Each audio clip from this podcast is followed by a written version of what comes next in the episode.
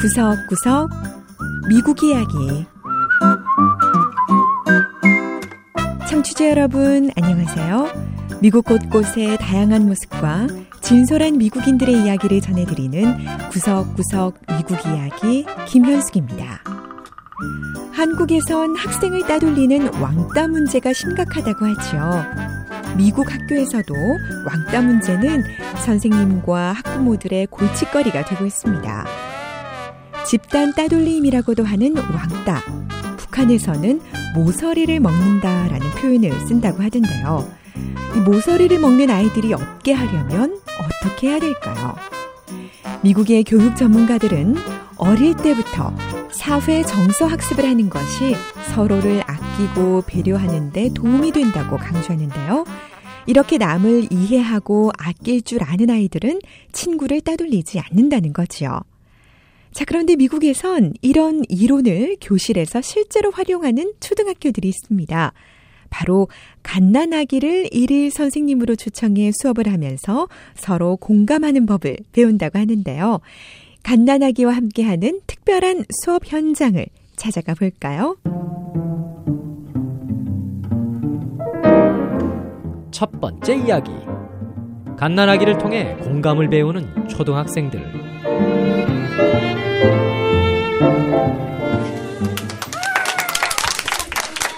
워싱턴 DC의 보보아 초등학교 1학년 교실. 생후 넉 달 된 아기 베럿이 교실 중간에 누워 있고 그 주위로 아이들이 모여 앉아 신기한 듯 베럿을 쳐다봅니다.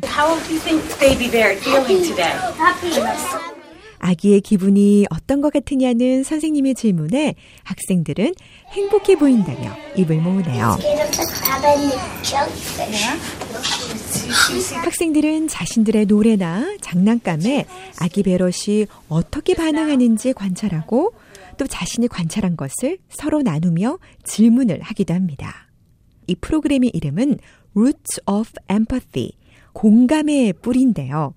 프로그램 설립자인 메리 고든 씨는 공감의 뿌리 수업은 이론이 아닌 체험을 통해 공감을 이해하는 것이라고 설명합니다. From the baby, the children learn to take the perspective of what the baby's intentions are. 학생들은 갓난 아기를 통해 상대방의 의지와 감정을 읽을 줄 아는 시각을 갖게 됩니다. 공감의 뿌리 수업은 학생들이 아기를 관찰하면서 선생님이 하는 질문에 계속 대답을 하게 되는데요. 이런 과정을 통해서 상대방의 감정을 읽을 수 있는 능력과 관점 등을 개발할 수 있는 거죠. 공감의 뿌리 수업은 보통 생후 2개월에서 4개월 정도 된 아기를 일일 교사로 데리고 오는데요.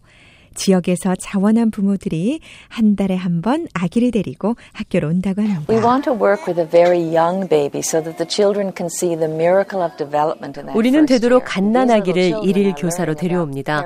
그러면 학생들이 생후 baby 1년 동안 아기에게 일어나는 기적과 같은 변화를 직접 눈으로 볼 수 있기 때문이죠. 그러면서 their 학생들은 아기를 돌보는 법과 또 아기의 감정에 공감하는 법을 배우게 되고요. 뿐만 아니라 아기 앞에서 자신의 행동을 어떻게 절제해야 하는 지 또 공격성을 어떻게 자제하는지 등도 자연스럽게 익히게 됩니다. 공감의 뿌리 수업은 지난 1996년 캐나다에서 시작됐는데요. 유치원에서부터 8학년 학생들을 대상으로 시행되고 있고 지금까지 11개 나라에서 60만 명의 학생들이 이 공감의 뿌리 수업을 경험했다고 합니다. 보보아 초등학교는 작년에 이 프로그램을 도입했다고 하는데요. 보보아 초등학교의 에이미 보런버그 교장 선생님의 말을 들어보죠. I think that students do well when they feel safe and secure in their classrooms. 학생들은 자신이 안전하고 보호받고 있다고 생각하면 학교 생활을 더 잘하는 경향이 있습니다.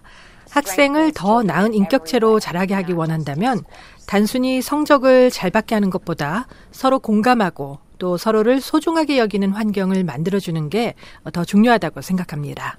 보부와 초등학교에서 공감의 뿌리 수업을 지도하고 있는 홀리 조이너 선생님은 이 수업을 통해 아이들의 변하는 모습이 눈에 보인다고 말합니다. Over the course of last year, I felt like the children had a much better understanding of each other. 1년간 공감의 뿌리 수업을 함께한 아이들은 다른 아이들에 비해 상대방의 감정을 훨씬 더 잘 이해하는 모습을 보였습니다. 교실에서든 운동장에서든 다른 친구들의 기분을 잘 파악하고 또 공감할 줄 알았죠. 워싱턴 DC의 호레이스만 초등학교에서는 3학년 학생들이 공감의 뿌리 수업에 동참하고 있는데요. 이 학생들도 갓난아기와 함께 수업을 하는 걸 무척 좋아했습니다. I learned that everybody needs to be kind to everybody. 수업을 통해 모든 사람에게 친절해야 하고 그것이 바로 다른 사람의 마음을 공감하는 것이라는 걸 배웠다는 이 여학생의 말처럼 실제로 이 학교에서도 아이들 사이에서 따돌림을 하는 모습이 많이 사라졌다고 합니다.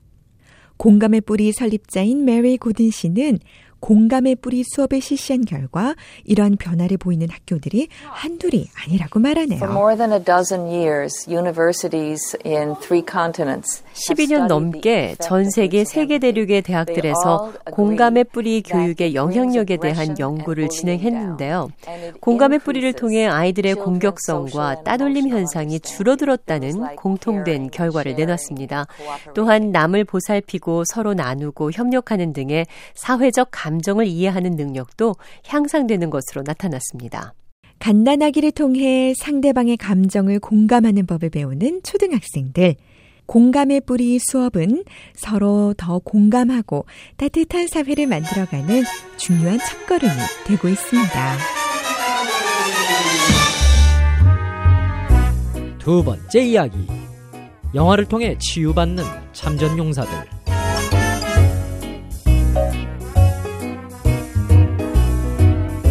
미국에는 해외 파병을 마치고 돌아온 군인 중 외상 후 스트레스 장애로 고통받는 경우가 많습니다.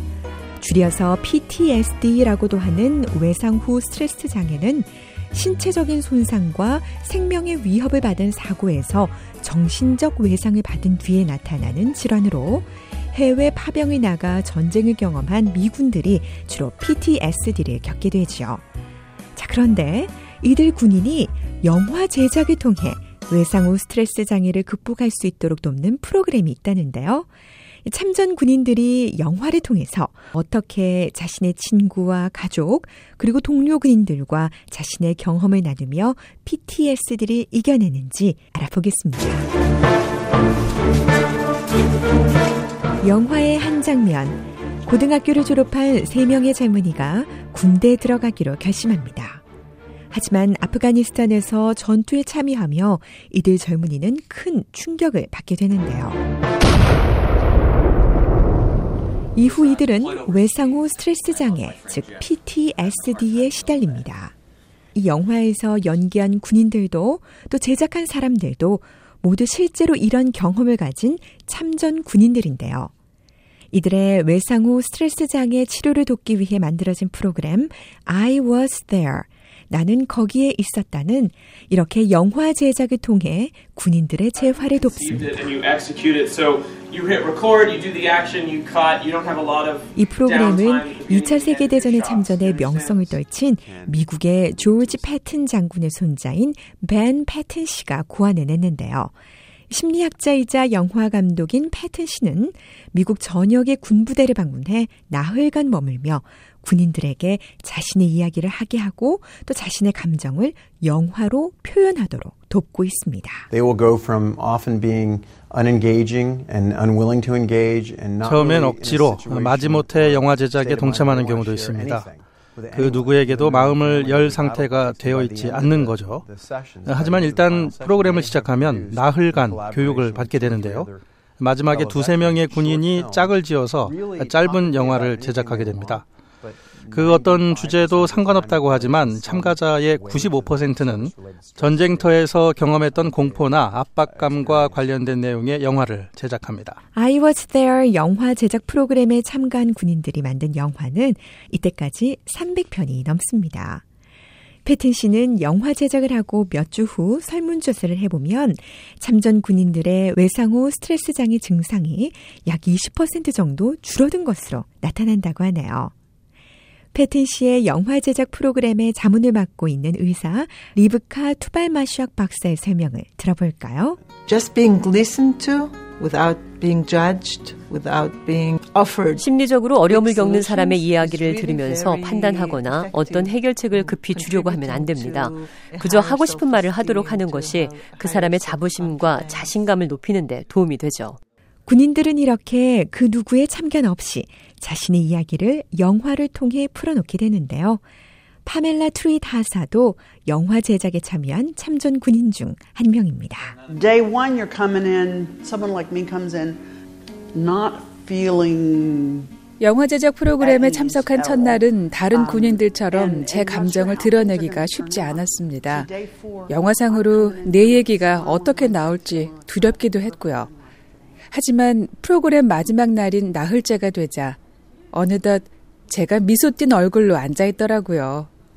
영화를 통해 제 삶의 목적을 발견한 것 같아요. 게리 샌즈 중사도 영화의 대본을 직접 쓰고 또 주인공 역을 직접 연기했다는데요. I just opened myself to the experience and what they were trying to say and took it in. 저는 이때까지 감추려고만 했던 제 내면을 활짝 열고 저의 경험들이 무엇을 말하고자 하는지 어디까지 말하고자 하는지 또 그것들로 무엇을 할 수 있을지를 영화에 다 담아보려고 했습니다. 이 모든 과정이 정말 잊지 못할 경험이 됐어요. 한때는 충격에서 헤어나오지 못했던 게리 중사와 그의 부인 클라우디아 씨는 이제 자신이 만든 영화와 또 자신의 경험을 친구들과 나누고 있습니다. I Was There 영화 제작 프로그램의 기획자인 벤 패튼 씨는 이렇게 전우들과 함께 영화를 제작함으로써 참전 군인들뿐 아니라 그들의 가족도 영화의 아픈 과거를 털어내고 새로운 시작을 할 수 있기를 기대하고 있습니다. 구석구석 미국 이야기. 오늘 이야기도 재밌으셨나요? 다음 주에는 미국의 또 다른 곳을 찾아가 더욱 새로운 이야기와 함께 여러분 다시 찾아오겠습니다. 지금까지 김현숙이었습니다.